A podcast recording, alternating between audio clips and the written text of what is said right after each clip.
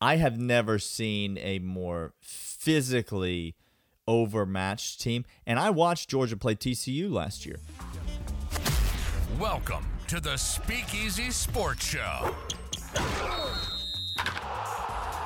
Time to pull up a seat, pour a glass, and talk some ball. Here's your hosts, Daniel and Jon.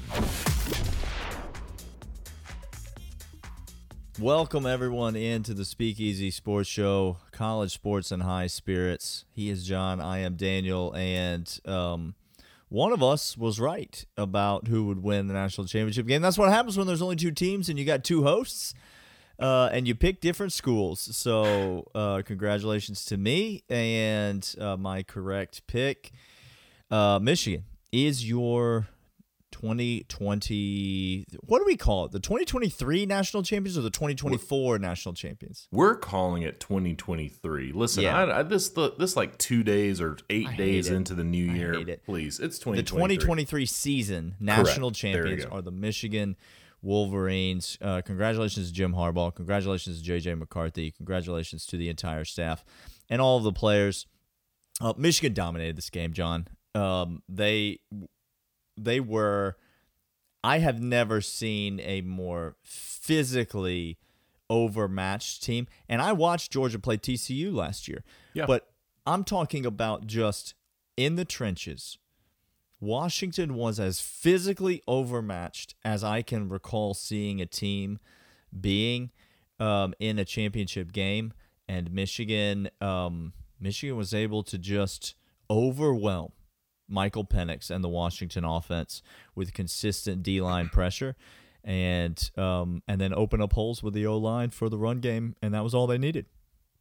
Yeah, and and damn it, Daniel, you were absolutely right. Um, you were right about Michigan. I I thought you know my my take on Washington was um, Washington has played a lot of close games, a lot of close games. They've had a lot of close calls. Um, I knew that Washington couldn't really match up with Michigan physically, that physicality, but I did I, I didn't expect um, Michael Penix to just to have the pre- I didn't expect Michigan to have the pressure on Michael Penix, um, and and that really got him completely out of rhythm, and he couldn't he couldn't couldn't do anything. You had receivers dropping the ball. Um, the lights were too bright for Washington, but yes, I agree. It the physicality, you know, it's it's what's so interesting uh, is is we continue to have this conversation in college football about the offense about you have these you know high flying TCU is one of those uh, an offense that just had you had players you had a quarterback who could make plays you had uh, elite Yeah, wide receiver big a running back, wide receiver on the big edge, physical yeah. yeah all those things.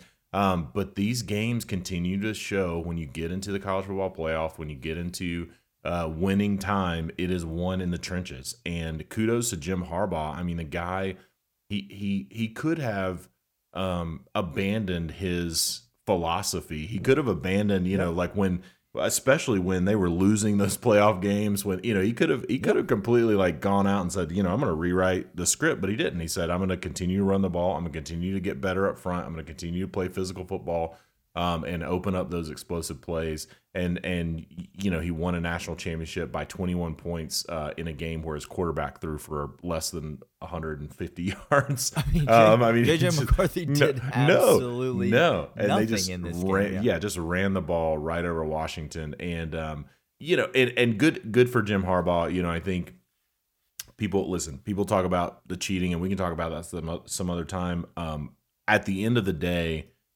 there was no sign stealing that was stopping Michigan's run game. Nope. Uh, there was nothing, nothing happening on that sideline Nope. uh, that was allowing um, Donovan Edwards and Blake Corum to just run it right down Washington's throat. No, and, I'll tell you, yeah. 78 in the middle of that defensive front, there wasn't no signs being stolen. He was just absolutely whipping the man in front of him Whipping. and getting right to the quarterback. 73 and 77 on the Washington offensive line. T's and P's to you guys because it was some of the worst. The right guard and the right tackle. It was some of the worst offensive line play I have ever seen in my entire life. My Um, yeah, just My- getting whipped up front. yeah. My guy, my guy Ross Dellenger um, from Sports Illustrated, or maybe he's at Yahoo now, but he, but Ross Dellenger, he he he said the other day that uh, Michigan just blocked Washington to hell. And I thought like he's like on both sides of the ball, and I was Yeah. like, that's exactly what happened. They had Washington in hell on that front seven. Um, and uh, and when that happens, man, I mean, it doesn't matter. It doesn't matter who you have on the outside. It doesn't matter who if, if you can't if you can't run the ball and open up that pass game and you let that defensive front get rolling and you let and pin their ears back and you you know let that those offensive linemen start getting downhill on the other side of the ball, you're it's toast. Um, It good- is, good- and you saw the game plan early for Washington was this little short, you know, this little short stuff Mhm. um, to the outside, and I was frustrated watching it, thinking to myself like, "This is not who you are, Washington. You got to throw the ball down the field." They didn't attempt to pass over 20 yards in the first half of the game. They Yep. led the country in passes over 20 yards on the season. It's not who they were. They weren't getting the ball to to Polk, McMillan, Odunze. They weren't using Penix's talents. And I was frustrated at DeBoer, you know, Kalen DeBoer and the offense and the system and the game plan. Yeah. But then the later you got in the game, you realized, oh, they knew They who knew. they were. Mhm. They knew what they were up against. They watched film and they saw this is this is the only thing we got. Yeah. Because Michael Penix, if they had started in the first half doing what they did in the second half out of necessity, Michael Penix wouldn't have finished that game. No. He shouldn't have finished that game anyway. No. He got absolutely, he was literally pulling his pad off his body so that he could take a breath s- to continue playing in the football game. No telling how many ribs he had cracked it by the end of that game. He wouldn't have finished the game, and they knew it. And so, um, it, you know, while it seemed like they had a shot because the Michigan offense, to Washington's credit, they were able to shut them down on, on the defensive side of the ball. Um, and they were able to stop that run game and they were able to get some stops in the second half and give their offense a chance. They were down seven points for an hour and a half, Yep. but they were never going to do anything with that football. They couldn't. They were never going to do anything because, like you said, they were just getting destroyed up front.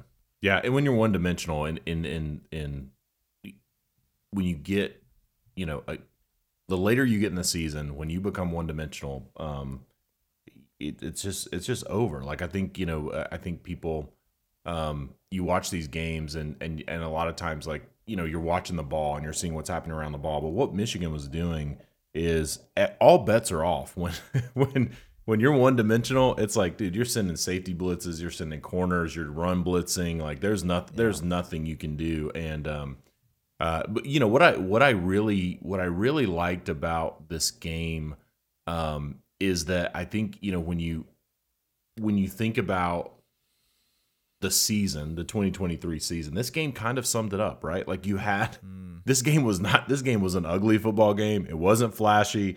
Um and uh and I think like it really summed up what we saw throughout the college football season where Michigan was clearly the better team on that field.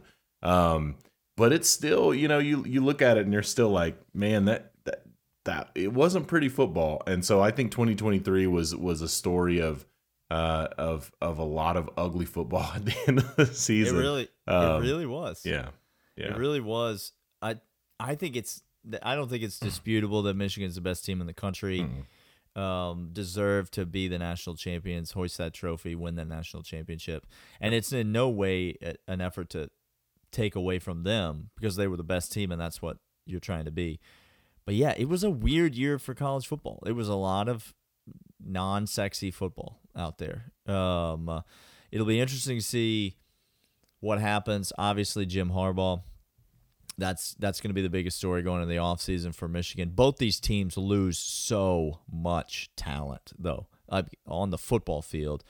Yeah. Um, it'll be hard for either of these teams to make the college football playoff, and that's expanded to twelve teams Yep. next year it'll be hard for both these teams to make the college football playoff and you know michigan fans particularly might be angry about that but i mean the the amount of talent that they lose on both sides of the ball is is astronomical Yeah. and it's it's not like michigan's out here recruiting at the you know the world's most elite rate Nope. And Michigan has, you know, Michigan has to play Texas. You got to play uh, Oregon.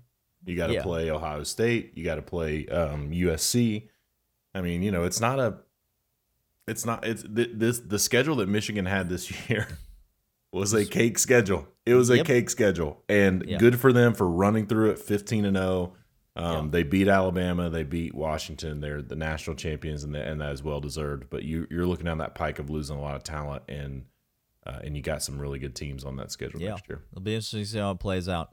Yep. Uh, for Jon, I am Daniel. Thanks so much for tuning in to another episode of the Speakeasy Sports Show. If you haven't subscribed already, go ahead and subscribe. We got more football content. We'll be talking about recruiting, some off-season stuff, and we got a whole season of college basketball. March Madness is right around the corner. We'll be covering all of it, college sports and high spirits here on the Speakeasy Sports Show. We'll see you guys next time.